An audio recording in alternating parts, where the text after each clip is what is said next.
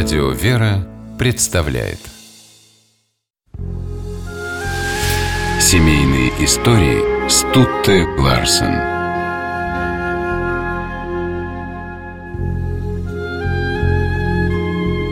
Безвинными страдальцами называли российских священнослужителей, гонимых за веру после революции. Без вины виноватыми были и их жены, но они умели переносить страдания. Их поддерживала любовь.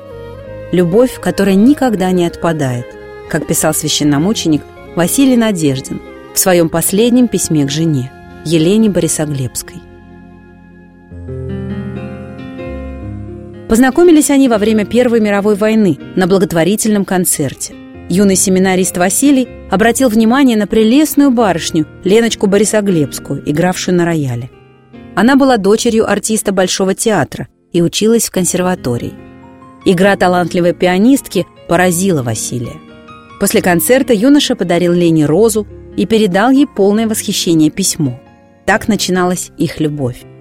Чувствую большую симпатию к Василию Федоровичу. Вчера получила от него милые стихи. Так нежно, радостно на душе, записывала в дневнике Лена. И после обручения.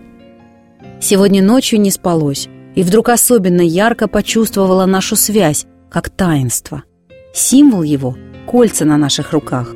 Мы связаны, обручены. Это было в самом начале 1918-го. Свадьбу отложили на год. Василий был вынужден уехать из Москвы в Пензенскую губернию. Оттуда он писал свои «Эленьки». «Я вполне сознаю, что недостоин тебя, и не стою тебя, и не знаю, когда установится между нами равновесие. Кажется мне, что ты больше обогатила меня своим невестием, чем я тебя своим жениховством. Семейное равновесие установилось в апреле 19-го. Василий и Елена обвенчались. Через год у них родился первый сын. Происходящее в стране разбивало сердце Василия. Закрывались храмы, их имущество разворовывалось, в школах запрещалось преподавание закона Божия. Мне больно и жутко, не за себя, не за тебя, но за многих русских людей, губящих свои души, говорил Василий жене.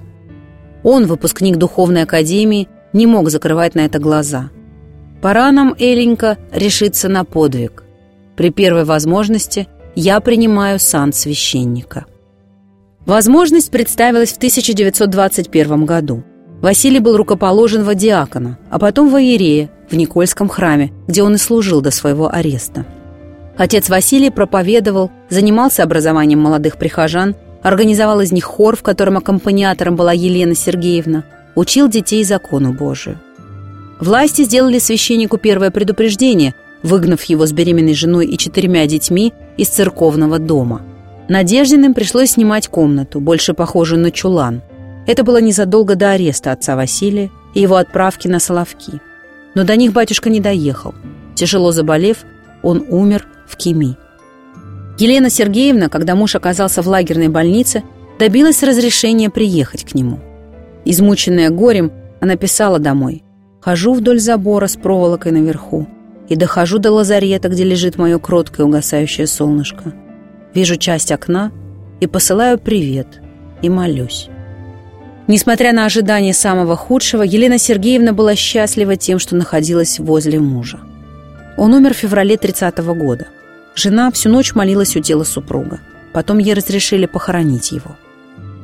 Отец Василий предчувствовал свою смерть. Успел написать прощальное письмо жене. «Моя дорогая, любимая, единственная Эленька, как ярко вспоминаю я наш светлый мир, наше семейное счастье, тобою созданное и украшенное. Десять лет безоблачного счастья. Благодарю тебя за твою музыку, за музыку души твоей, которую я услышал, Прости, родная, люблю тебя навсегда, вечно. Елена Сергеевна нашла в себе силы перенести личное горе. У нее остались малыши, нужно было думать о них. Но спустя три года арестовали и ее. На долгих восемь лет Елену Сергеевну сослали в Каширу. Ее сердце разрывалось от разлуки с детьми, но она не потеряла главного – веры. И уже вернувшись из ссылки писала «За все благодарю Бога, Страдания очистили меня. Она не унывала, об этом просил покойный муж в своем последнем письме, и жила строчками из него. «Мы дождемся радостного свидания в светлом царстве любви и радости, где уже никто не сможет разлучить нас». Семейные истории –